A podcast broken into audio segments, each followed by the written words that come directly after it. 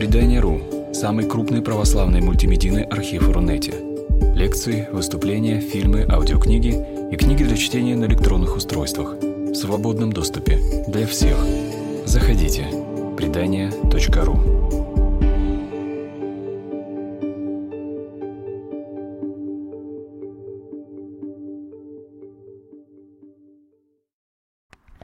А, Добрый день, дорогие друзья! Мы продолжаем наши лекции по византийской истории и историографии и продолжаем наш рассказ про XI век, про кризис XI века. Мы с вами уже поговорили про последовательность правления византийских императоров в первой половине XI века. Мы с вами также поговорили про внешние факторы – которые оказали влияние на развитие византийского кризиса, да, на набеги норманнов, печенегов и тюрок. И во время последней лекции несколько сумбурно, но все же мы с вами довели повествование до э, правления Романа Диогена, византийского императора, при котором э, Византия потерпела жесточайшее военное поражение значительное – в битве при Мансикерте против тюрок-сельджуков в 1071 году. Про эту битву у нас с вами будет долгий, подробный, отдельный разговор. А пока мы скажем, что Роман Диоген был представителем э, сословия провинциальной знати на престоле и был уже даже не первым, а вторым представителем этого сословия. До него правил несколько лет, тоже очень кратко, Исаак Камнин. Итак, у нас на дворе середина XI века – а, славная империя Ромеев находится под ударом с нескольких сторон. Византийская армия ослаблена многочисленными налоговыми маневрами середины века. Византийская казна ослаблена налоговыми льготами. Византийские военные и чиновники, объединившись в такие группы, кланы, ведут борьбу за власть. И на фоне всего этого – у нас появляется текст, который дает нам уникальную совершенно возможность заглянуть в эту эпоху. И текст называется по-гречески «стратегикон», но в русской традиции он известен под названием, которое ему дал великий академик, переводчик, его переводчик академик Литаврин, а именно «Советы и рассказы Кикавмена». А, текст этот уникален, потому что он позволяет нам услышать голос не императора, не официального хрониста, а нового человека, представителя новой военной знати, новых военных, как мы их называли, грамотного полководца. Голос этот, высказывание этого человека дошло на совершенно особой форме. И форма эта уже знакома слушателям моих лекций. Эта форма соблюдалась, в частности, в De Administrande Imperio, то есть это трактат, то, что называется зерцало – а, обращенный к потомкам, к потомку, к сыну, с инструкциями на все случаи жизни. И если Константин Багринародный оставлял инструкции по очень конкретным сюжетам, то вот трактат Киковмена, он э, преследует сразу несколько сюжетов. То есть он, помните, да, что у Константина Багринародного был трактат о церемониях, об управлении империей, э, разное, да, а у э, Киковмена это все сведено в один мотив текста. Мы еще с вами поговорим о происхождении этого текста. Нам до сих пор, допустим, непонятно, писалось ли это одновременно или в разные периоды, но писал, скорее всего, один и тот же человек. И э, этот человек, судя по всему, принимал участие активное в византийской политической жизни середины XI века и представлял, чем возможно и, вероятно, придется заниматься его сыну, если его сын последует по стопам отца и будет преследовать государственную карьеру.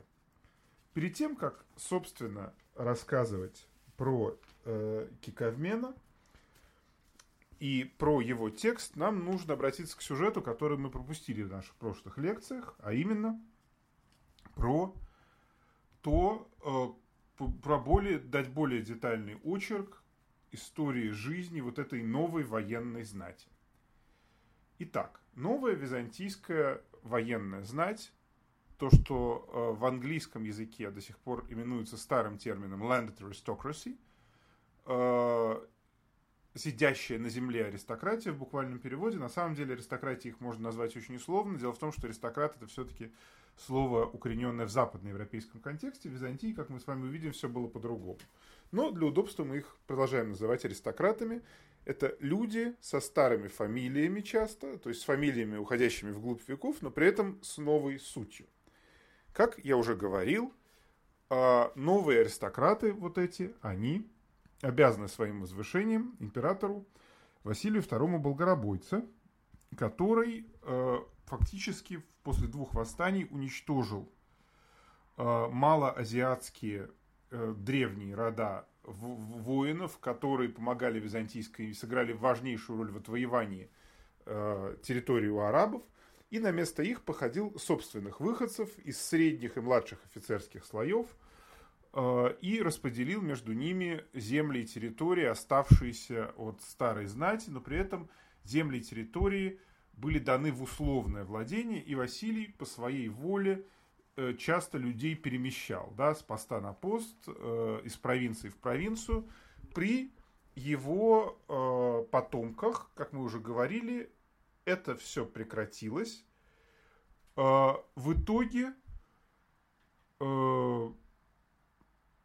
люди, которых Василий II разместил в Малой Азии, стали в этой Малой Азии оседать, и на территориях севера Малой Азии, особенно в провинции Пафлагония, стали создавать свои собственные, ну не знаю, земельные владения. И э, так как после смерти Василия уже прошел срок жизни, фактически там чуть больше одного поколения, то эти все люди переженились между собой и создали знатные дома, которые с середины XI века – и э, начали э, вести, э, собирая вокруг себя чиновников и других представителей торговой элиты, борьбу за власть в империи. Вот Киковмен в своем трактате описывает ту работу, которую представлял вести его сына в качестве члена такого знатного дома. И все эти фамилии мы их уже называли. Это Дуки, Камнины, Вриени, и их истории подробной на источниках занимался великий русский византинист Александр Петрович Каждан, который составил классическую, до сих пор непревзойденную работу «Социальный состав господствующего класса Византийской империи». Эту работу можно найти в сети, можно взять во многих библиотеках. Она сухая достаточно, но посмотрев эту работу, вы можете увидеть, как человек еще до наступления, конечного наступления компьютерной эры, на заре компьютерной эры, использовал базы данных для того, чтобы понять, какие фамилии византийские возвысились в какое время. Так вот, очень многие фамилии, которые нам знамениты в конце XI и XII веке, они обязаны своим возвышением императору Василию Болгоробойцу. Ну, хорошо. Вот э, сидят эти э, самые новая военная знать с военными чинами в Малой Азии – Войн Византия ведет мало. Кто-то из членов семьи воюет. Несколько членов семьи обычно сидят на местах. А еще несколько членов семьи сидят в Константинополе. А, как вообще устроена жизнь и каковы особенности а, жизни у этого общественного слоя? Из кого состоит знатный византийский дом? А, более поздний термин 12 века – айкос – Э, мы его просто будем называть знатным домом по-русски э, для удобства. Дом состоит в первую очередь из... Главная сила дома – это, конечно, взрослые мужчины, которые занимают посты в разных сферах. Один из них может быть судьей, один может быть провинциальным губернатором, двое или трое могут быть генералами, третий может быть, четвертый может быть придворным. Но обычно все-таки специализация у них в одной области. Вот Камнин, допустим, это военные, да, а, в Иении тоже все сплошняком военное. А, киковмены, за редким исключением, новый армянский род, тоже интегрированный в эту знать, они военные, но в том числе военные готовы к гражданской карьере. Почему? Потому что эта новая знать, она понимает важность грамотности в продвижении по службе в Константинополе. То есть, чтобы не остаться на нижних должностях в офицерской среде, уже появляется, осознается значимость грамотности.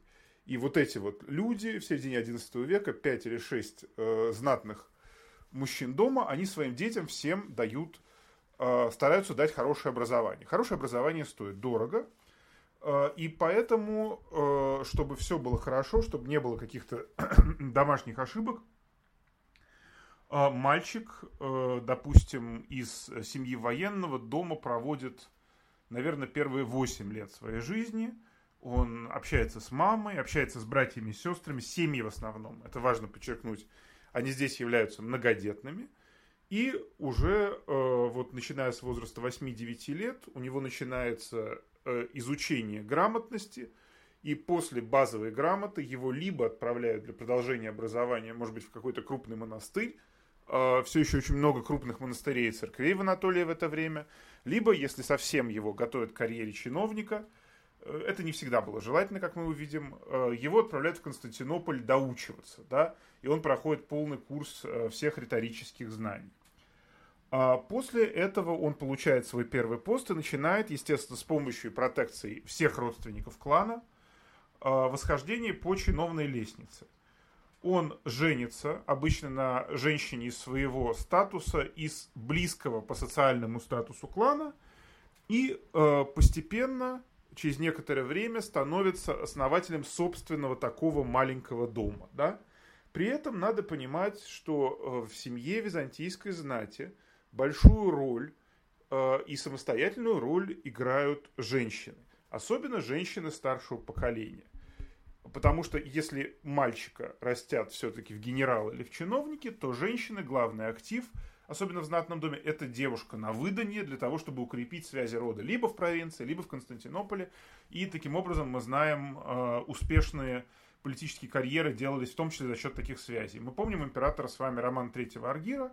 Он из новых чиновников, не из новых военных, но интересно у него то, что, конечно, у него две сестры. Одна была за сыном венецианского дожа замужем, а другая за дуксом Антиохии. То есть такая род связывал воедино Восток и Запад.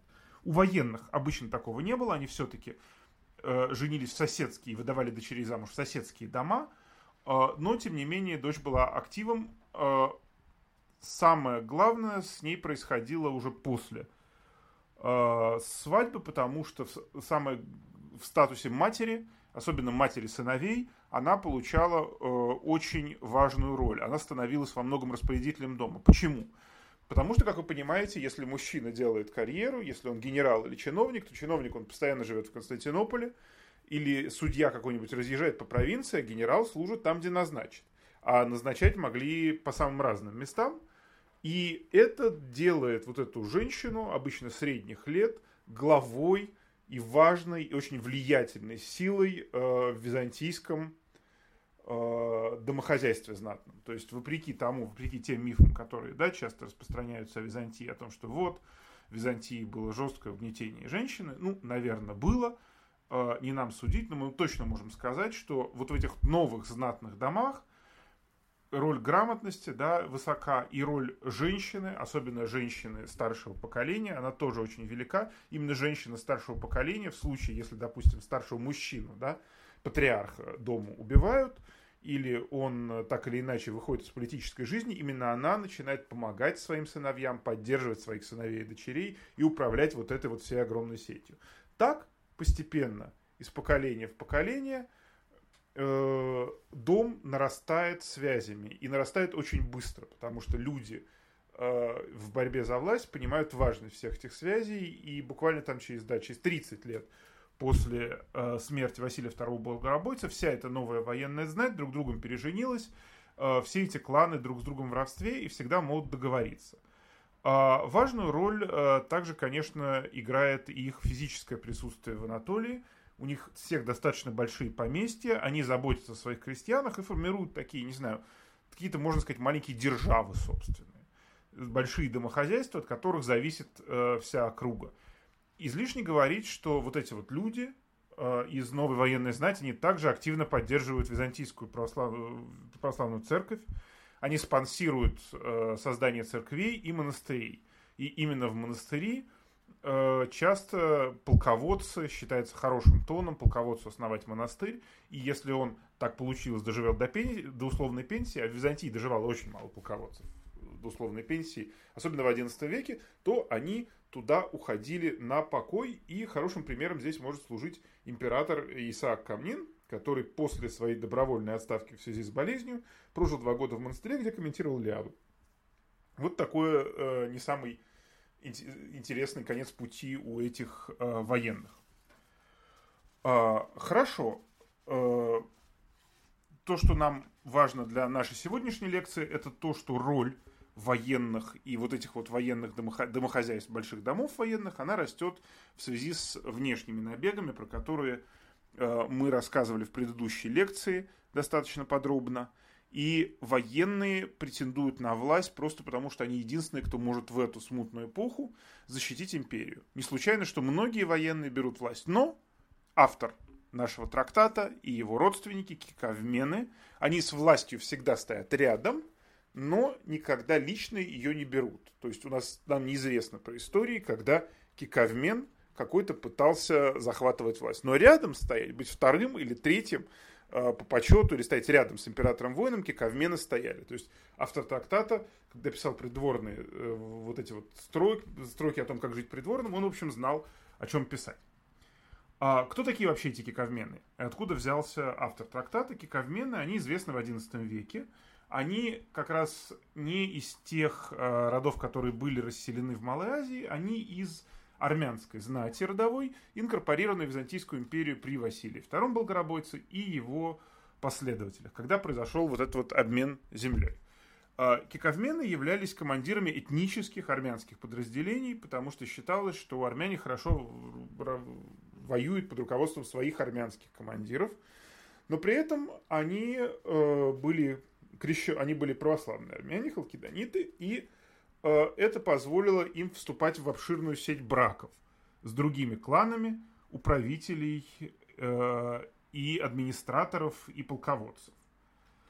И э, самое интересное, с кем они вступали в, клад, в, в союзы, именно киковмены, вот эти вот армянские князья, они с, не, вступали в союзы, в том числе и с людьми, которые сидели на территории современной Болгарии и Македонии. То есть с возможным мы можем очень условно говорить такой постболгарской балканской элиты, потому что автор трактата нашего, Киковмен, он пишет открытым текстом, мы с вами это будем читать, о том, что он внук Дукса Лады и зять полуславянского лорда Ларисы Никулицы по прозвищу Дельфинос. Вот э, так, такая у него веселая э, славянно-армянское семейство, котором, как мы видим, главным является то, что все это люди, в общем, одного социального слоя. И что мы можем предположить про автора трактата, это то, что он родственник Катаколона Киковмена. Катаколон Киковмен – это второй человек во время восстания Исаака Камнина, то есть крупный военный деятель, который успешно сражался на восточной границе Византийской империи с тюрками. А, при этом, если про Катаколона Киковмена мы знаем из летописи, из Пселла, из Килицы – достаточно много и подробно каких-то фактов, ну не фактов, а мнений, и можем составить себе представление, то про самого автора доклада, да, доклада, простите, про самого автора э, вот этого произведения, которое мы разбираем, Киковмена нашего, неизвестно ничего, э, кроме вот этих вот отдельных фактов его биографии, кому он был родственник и уровня его образования. Это очень интересная история. Итак, уровень его образования. Как удалось, не зная ни одного, не зная практически ничего про личность вот этого человека, кроме того, что он жил в XI веке, удалось установить уровень его образования. Удалось это следующим образом. Все это случилось благодаря языку. Дело в том, э, что э, трактат до нас сохранился на э, среднегреческом языке, в единственном манускрипте. И вот в этом трактат Э, язык трактата дает нам возможность понять и составить представление, какого уровня владения языка. Потому что у нас есть люди, которые как раз для этого периода, типа Михаила Псала, которые блестяще владеют греческим языком, могут использовать сложные конструкции, а есть люди, которые сложными конструкциями не владеют, стараются писать, наоборот, проще. И с Киковеном очень интересно. Э, все, кто использовал, все, кто работал с его трактатом, говорили о том, что какой-то странный, где-то посередине, промежуточная позиция – Э, скорее ближе к очень образованным, но при этом не до конца. А, и здесь важное открытие сделала видная английская исследовательница Шарлотта Руше. А Шарлотта Руше сделала следующую вещь. она тщательно проанализировала все фигуры речи, которые Киковмен на протяжении трактата использует для описания ситуации.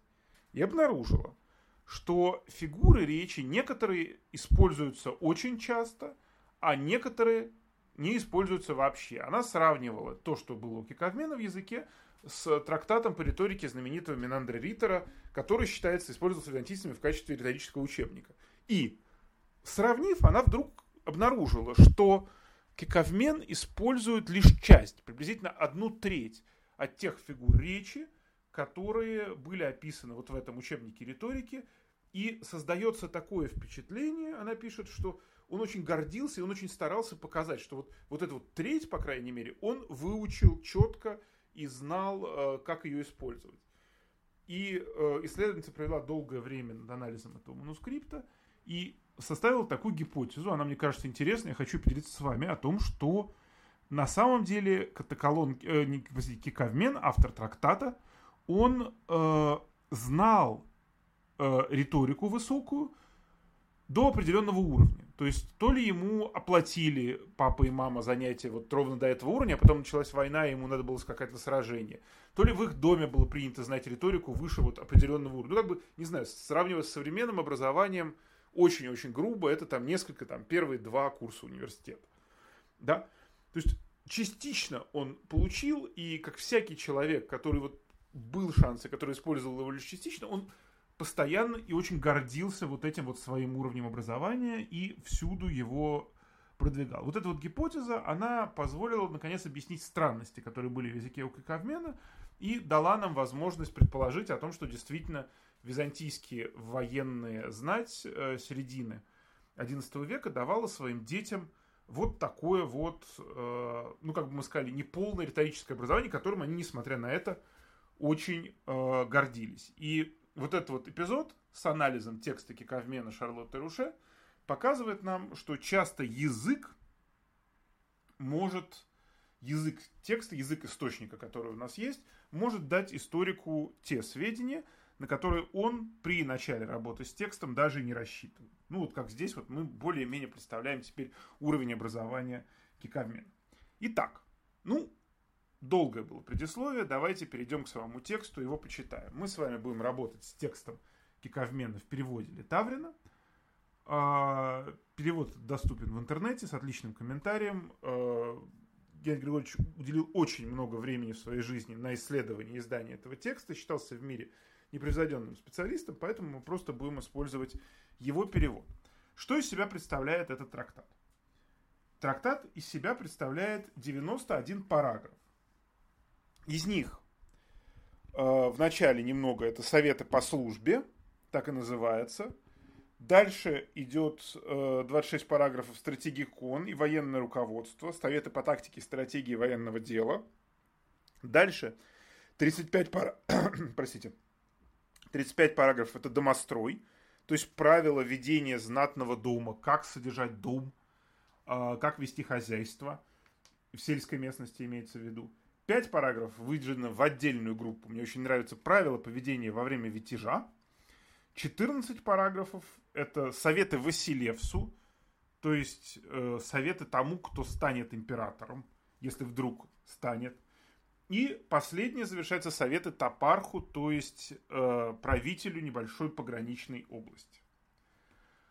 Э, мы не знаем, насколько советы и рассказы Киковмена были популярны среди самих византийцев в XI веке, потому что то, что у нас есть, это один манускрипт, и им э, он хранится в Москве, Московский синодальный 298, и по почерку он датируется XIV веком, копирован он был в Трапезунде. То есть мы знаем по реалиям, что это XI век, но при этом манускрипт, который до нас дошел – это версия, которая была сделана в Трапезунде на северо-востоке на северо-востоке Малой Азии современной, на северо-востоке современной Турции, это город Трабзон.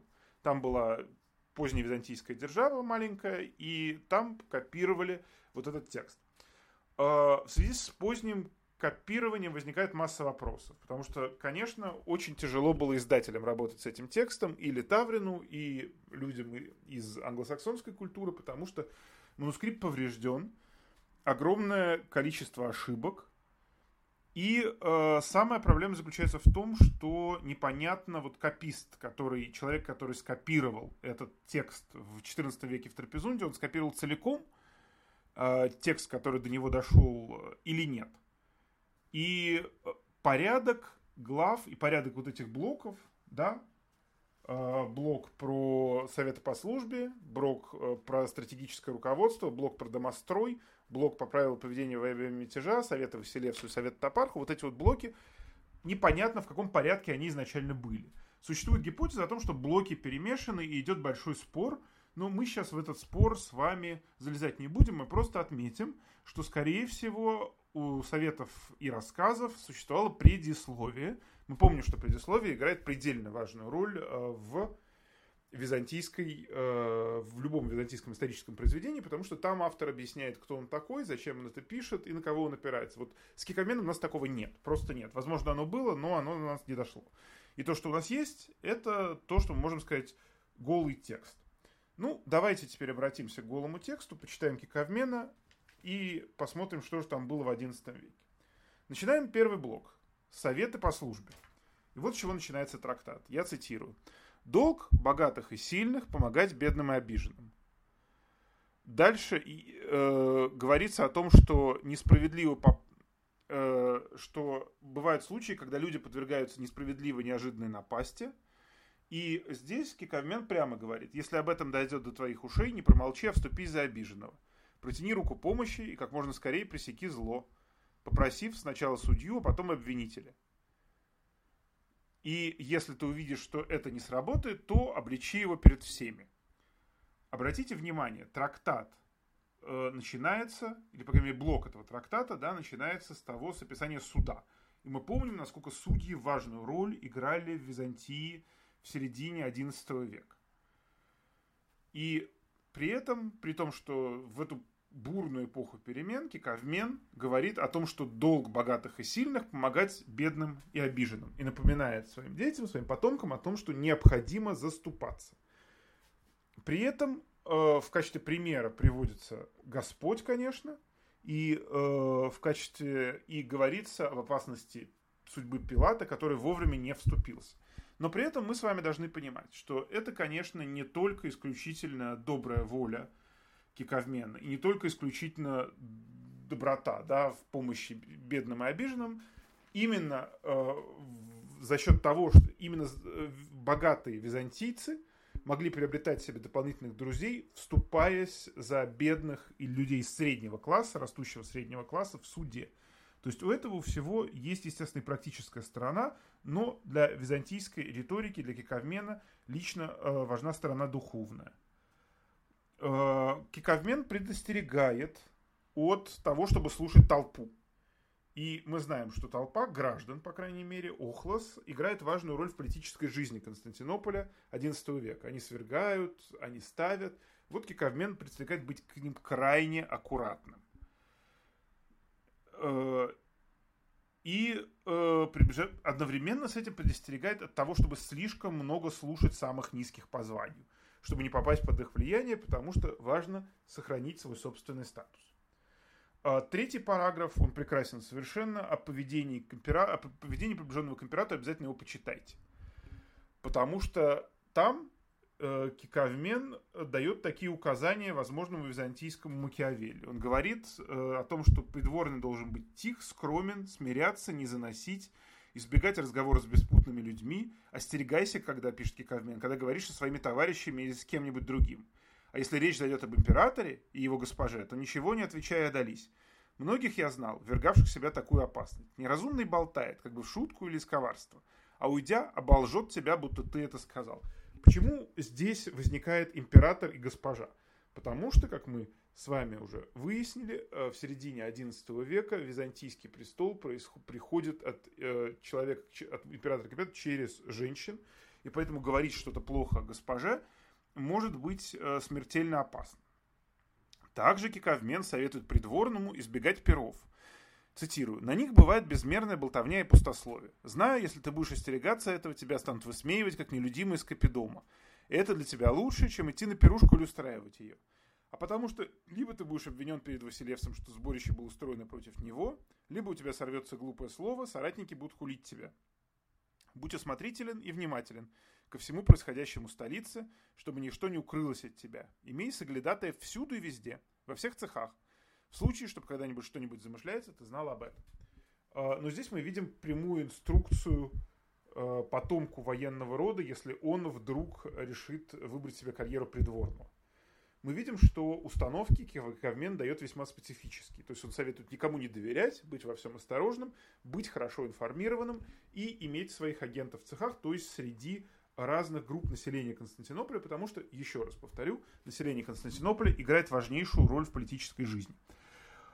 А, и э, при этом э, интересный момент, еще одна фраза, которую я хочу поделиться из этого, э, из этого именно параграфа, пишет Кикавмен, не потворствуй и не принимай на, на сон прибывших из-за границы. Расспрашивай их с глазу на глаз, так как есть некоторые, не умеющие говорить свободно от природы, но могущие, хотя не осмеливающиеся сообщить нечто значительное. Здесь мы видим, с одной стороны, что это опасно просто принимать иностранцев, потому что иностранцев много в Константинополе. Как я уже говорил, в XI веке в Константинополе становится очень много людей из-за рубежа. Так вот, с одной стороны, да, Кикавмен не советует их принимать, с другой стороны, он советует с ними общаться, потому что один на один, не на публике, они действительно могут сообщить э, что-то э, значительное. При этом одновременно Притом советую не выпускать информацию, советую быть таким достаточно закрытым человеком. Кикавмен э, своим потомкам рекомендует э, все-таки быть, э, общаться с людьми, выглядеть хорошо и соблюдать то, что принято вежливость. То, то, что принято при дворе, но при этом не удаляясь пьянства и не удаляясь в период празднословия. А Параграф об этом не си, параграф об этом детальный, но их два всего, а дальше даже два еще них вероятных, да, вероятно, карьера для сына, это должность судьи провинции. Главное, что должен делать судья, я цитирую, если ты фемный судья, не зарься на дары и не протягивай к ним рук, так как разевающий рот на подарки бродит во мраке невежества, хотя и весьма учен. Довольствуйся ты скорее тем, что получаешь по форме, ибо тебя послали не деньги копить, а воздавать справедливость. Никому не спускай в суде из человеколюбия. Однако, если у тебя есть большой друг, который должен быть осужден, откажись от этого дела и не суди неправедно, так как будешь конец позорен, а то твой друг будет осужден столичными судьями. То есть, что получается? Киковмен дает следующий совет. Во-первых, не брать взяток, чтобы, как говоря современным грубым языком, да, не спалиться, не э, оказаться в итоге в заключении. Во-вторых, не принимать участие в процессах, э, в которых есть конфликт интересов, в которых присутствует близкий друг, потому что все равно донесут, и дело пойдет в столицу. И это дело послужит и другу не спасешь, и сам погибнешь. Поэтому Кикавмен советует от друзей э, здесь держаться подальше. И это э, то, что у него дальше идет буквально красной нитью, проходит э, сквозь нарратив. При этом подчиненные по Кикавмену должны э, фемну судью бояться. Цитирую. «Твои нотари, юристы и прочие прислужники пусть боятся тебя. Если они боятся тебя, они не будут беззаконниками. Ты же, напротив, не бойся их. От чего же случается обратное? От того, что ты сам беззаконник, так как если бы ты не был беззаконником, а на тебя твои люди писали бы доносы, то не боялся бы их. Ибо живущие по справедливости повсюду находят защиту. Справедливость. Главное понятие, про которое подробно и долго пишет Кекавмен. Для него важна справедливость в XI веке, обратите внимание. Он не пишет, да, руководство, как захватить власть там, или как брать власть. Это все-таки очень условно, да, можно сравнивать с Макиавелли. Здесь речь идет именно о справедливости и скорее как о том, как не потерять то, что уже есть, как не уронить своего статуса, как не уронить достоинство. С равными вести себя спокойно, приемлемо, но не говорить лишнего, а с подчиненными вести себя строго, потому что страх считается лучшим лекарством. И э, совсем маленький параграф, восьмой в конце, о долге ученых людей. Если ты грамматик и философ, старайся и видом, и речью, и поведением, и самими делами показать свои знания, чтобы твои занятия и размышления не оказались в туне. Будь общительным, но не общительным не как мимо скоморох, а в том смысле, чтобы ты был способен научить всю столицу творить добро и изгонять вон зло. Стремись делать делами сделать очевидными для всех твои знания. И здесь мы видим очень интересный совет. То есть, если уж так получилось, и ты получил знания, пишет Киковмен своему сыну, то обязательно прояви их. И в этом параграфе, по-моему, можно увидеть некоторую связь с тем упорством, с каким сам Киковмен, автор трактата, в свой трактат впихивал эти грамматические категории, набивал, которые он знал. Показывать знание хорошо и нужно. Это социально одобряемая норма в XI веке, и раньше, насколько мы знаем, у византийских военных такого не было, а вот сейчас, так как э, Киковмен не исключает да, для своих потомков такие карьеры, он им об этом и пишет. А, про стратегикон, вторая часть. А, мы сейчас с вами долго говорить не будем, это все-таки специфически э, армейская тема, но и здесь интересно то, какие советы дает э, Киковмен своим потомкам. Цитирую. «Старайся сохранить свое войско, но не впадай в робость. Будь храбр и невозмутим. Не будь, однако, ни чересчур смел, ни слишком робок. Э, воюй осмотрительно, иначе погубишь свое войско. Старайся маневрами, хитростями и засадами ослабить своего врага, и лишь в крайнем случае, если это неизбежно, вступай в сражение. Но не прежде воюй, чем испытаешь и поймешь повадку. Потому что если ты будешь воевать раньше этого, то страх вселится в войско, и ты будешь продвигаться дальше с боязнью и страхом. Киковмен в полном соответствии с византийской военной доктриной говорит о необходимости, о том, о чем ну, современные военные активно стали говорить сейчас, о необходимости сбора информации. Сейчас военные взламывают компьютеры чужих стран, принимают чужие э, сети – Э, тогда византийцев такого не было, но Киковмен подчеркивает важность разведки, важность шпионов, важность приема перебежчиков и при этом одновременно учит гибкости э, своих потомков.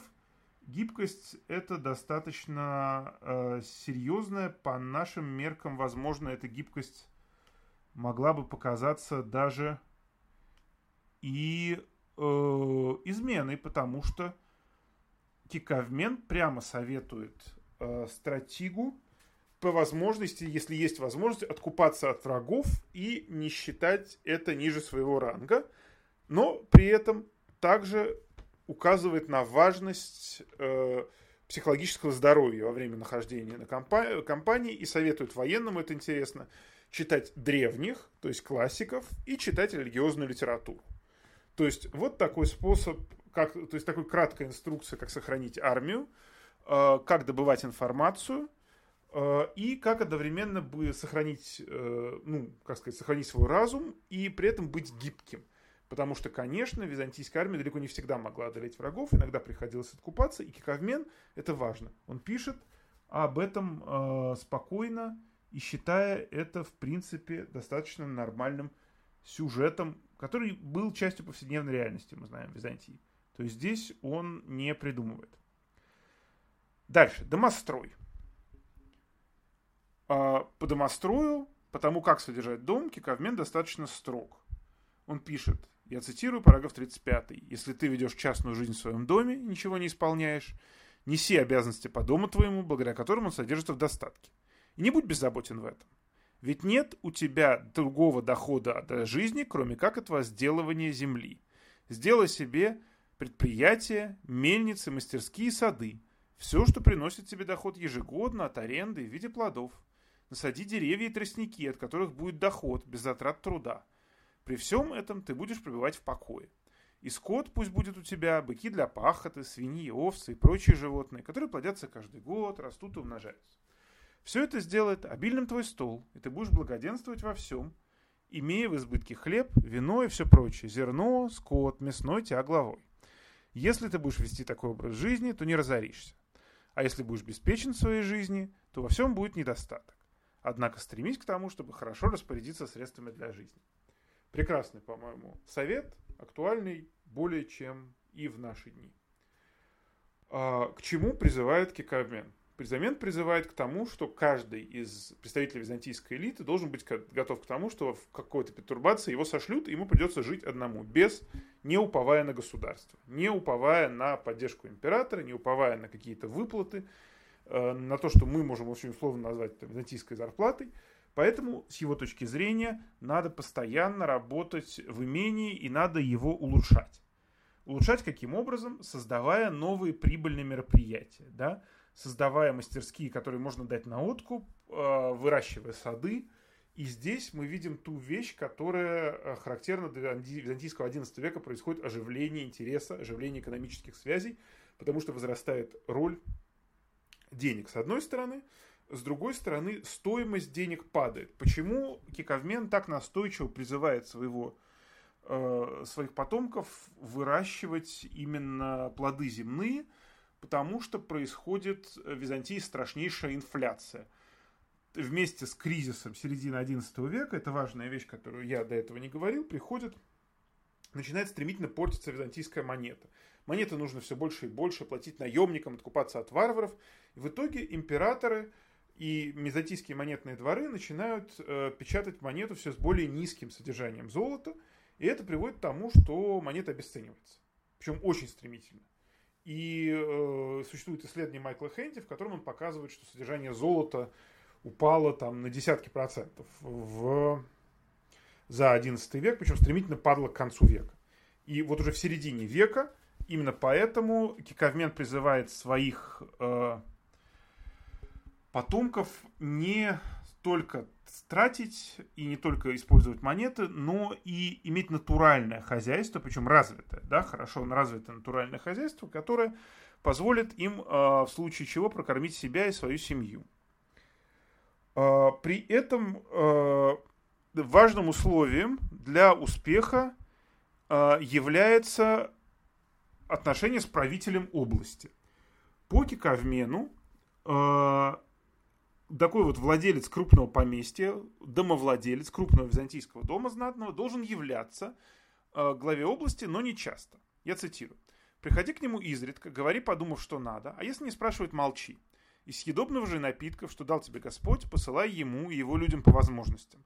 Если он станет несправедливо, и люди общины придут к тебе, ты жаловаться, ты не соглашайся с ними ни в коем случае. И э, дальше идет долгое описание того, как надо спорить с крестьянами и как вот должен э, домовладелец с людьми общины договариваться о том, как э, вести себя с властью. Люди общины, цитирую Киковмен, придут тебе говорят, ты наш повелитель, почему не заткнешь правителю рот? Мы все пойдем с тобой и поговори с ним в открытую. Не бойся, мы ведь будем с тобою. Не соглашайся с ними ни в коем случае, пишет Киковмен. Тогда люди общины говорят, э, могут сказать следующее. Твой отец был такой справедливец, что до ныне похвалы его имени на устах у всех. Пленив твой слух такими ручами, они тотчас, когда ты согласишься с ними на это дело, убегут и донесут начальствующим. Мы, скажут эти самые, те же самые люди общины, храня тебе верность у начальника повиновения, сообщаем, что видели и слышали. Таким образом, Киковмен призывает э, своего, свою аудиторию не доверять э, крестьянам и людям общины, среднему слою византийской деревни, просто потому что в случае чего они могут сменить стороны и превратиться из помощников э, в доносчиков. Поэтому он призывает к аккуратности как к начальствующему, так и э, с этими людьми.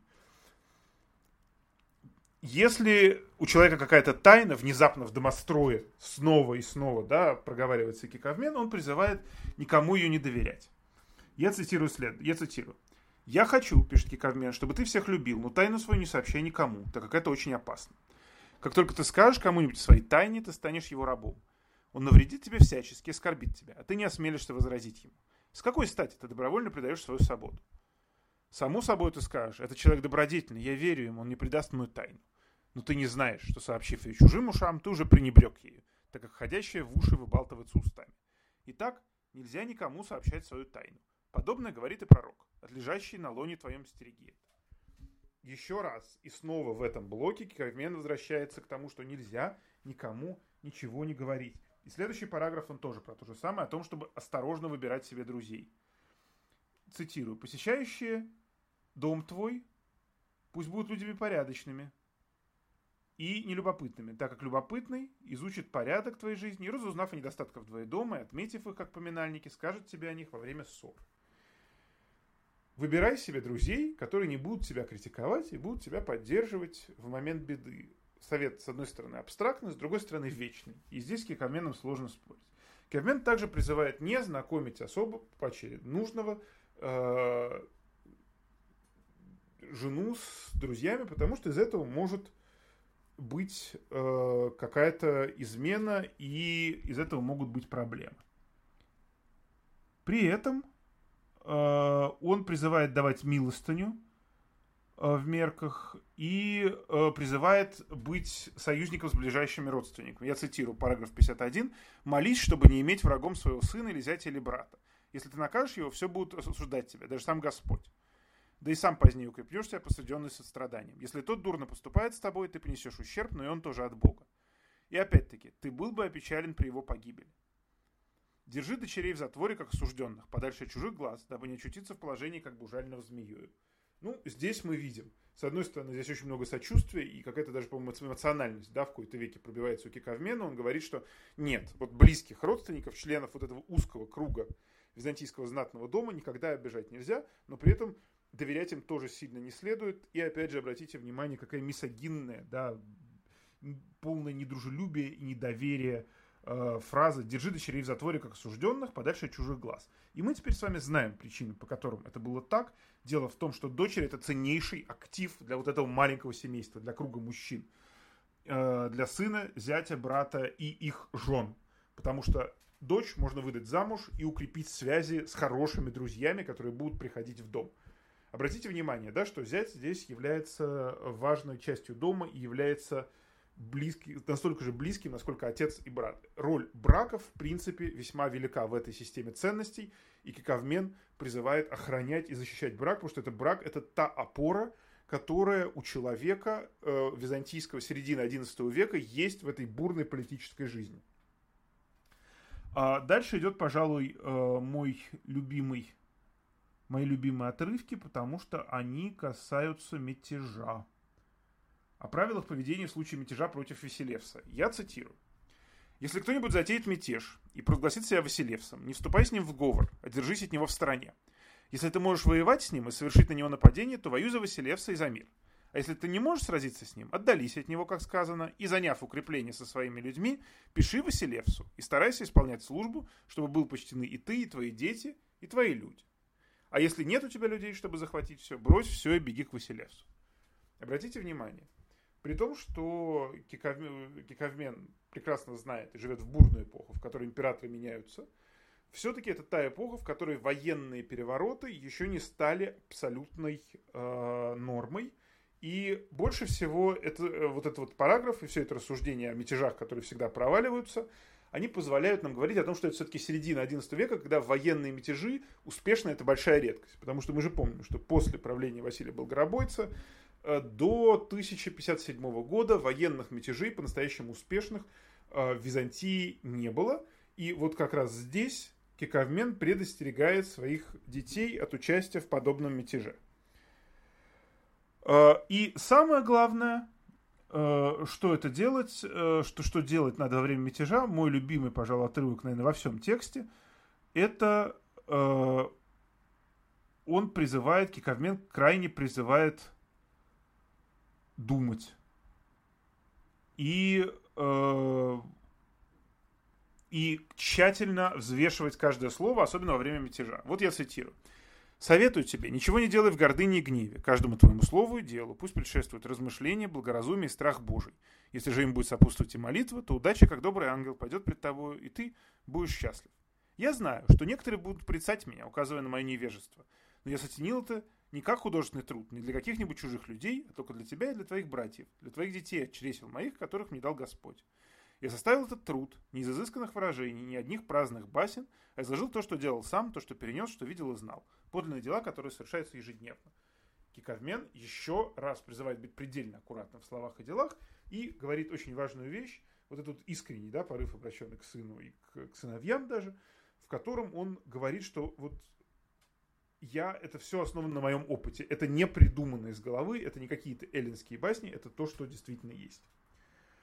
А дальше, последний блок советов, который мы заберем, это советы императору. И советы императору, они очень интересны, потому что они сильно отличаются от того, что было до этого. Ну, во-первых, как представитель знати, э, напоминает, что император подвластен Богу. Василев в своем власти, пишет Киковмен, подчинет законам божественной справедливости. А однако при этом, при всей божественной справедливости, Киковмен здесь как раз делает шаг в сторону, ну не макиавелизма, а такой реализма, как мы бы сейчас сказали. Он, с одной стороны, как мы помним, он всячески не любит доносчиков. Доносчики – это самая большая опасность, которая грозит э, герою его трактата, но при этом он сам говорит, что с позиции императора некоторые доносчики говорят правду. Цитирую.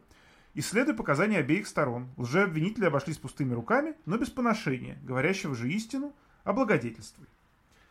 А, и благодеяния твои, пишет он дальше, пусть будут обдуманными, пусть улучшают их от тебя достойные люди.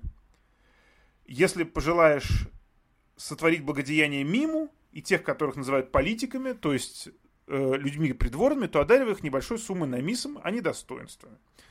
То есть Кикавмен предостерегает императора против того, чтобы раздавать направо и налево титулы и возвышать э, всяких торговцев и других людей. Особо он, кстати, выступает против иностранцев. При том, что сам происходит из армянской фамилии, он выступает против того, чтобы, э, э чтобы давать иностранцам какие-то высокие титулы при дворе. И в качестве примера приводит скромного, на его взгляд, и успешного наемника э, короля Норвегии, будущего Гарольда Гардрада, который служил в Византии не без успеха, и который был почтен после всей его службы достаточно низким званием спафра-кандидата, хотя которому при этом платили достаточно большие суммы в деньгах. То есть, э, по-своему хитро, да, э, получается, что титулы, они важны, а вот деньги можно отдавать, и здесь, опять же, мы видим то, что стоимость денег в силу инфляции, в силу порчи монеты, она становится меньше. И деньги с точки зрения кикавмена иностранцам можно давать, используя в качестве наемников, а вот давать им э, всякие титулы нельзя. При этом надо следить, император просто обязан, по мнению Киковмена, поддерживать воинов-стратиотов, но здесь мы видим практического полководца, да, который все это требует, и должен следить специально огромный длительный параграф, чтобы приближенные Василевса и его родственники э, не обижали подданных. И в качестве негативного примера приводится Константин Мономах, который, я цитирую, погубил и разорил царство Ромеев. Поэтому нужно, чтобы твое величество стерегалось этого – и говорится следующее. Пусть первый человек твоей царственности, управляющий всем, сообщает тебе ежедневно о важном. То есть используй родственников, но не будь э, рабом родственников и не позволяем становиться слишком близко к престолу. А, что нам еще здесь важно? А, вот такое э, важно, пожалуй, еще и гораздо более вещь, которая важнее всех этих отдельных параграфов и важнее всего этого, не знаю, каких-то деталей. А, она заключается в том, эту вещь обнаружила все та же Шарлотт Руше, исследователь Киковмена, она заключается в том мире, в котором живет а, автор этого трактата. Мир Киковмена – это мир постоянно угрожаемый, мир замкнутый. А, автор трактата чувствует себя в осажденной крепости собственного дома и призывает всех своих детей строить крепости по сути. Потому что, смотрите, ну что он говорит? Он говорит, будь аккуратен с любым словом, исходящим из уст. Не трать деньги на поездки, не приглашай друзей. Будь предельно аккуратен в речах. Никогда не заводи слишком близких отношений ни с кем. Но при этом следи, чтобы у тебя дома, внутри вот этой твоей маленькой вселенной, э, все было хорошо. Э, заботься о семье, следи, чтобы хватало продуктов. Старайся не зависеть ни от кого. И Э, если тебя так прогнали со службы, или ты ушел со службы, и это сослужит тебе доброе дело. На что это нам, что это, что это похоже, о чем это говорит?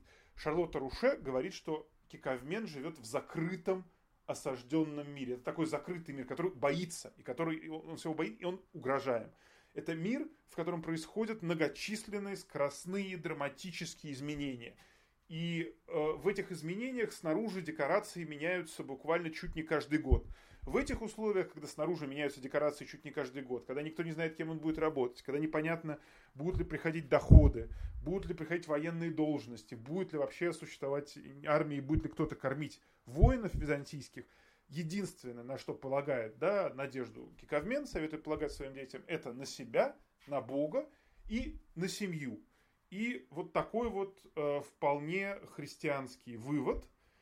И вывод этот, на удивление, созвучен оказался второй половине XI века, когда вот эти вот маленькие семьи построенные по этим лекалам, начали борьбу за власть, и одна из них, династия Камнинов, в итоге смогла в этой борьбе э, победить.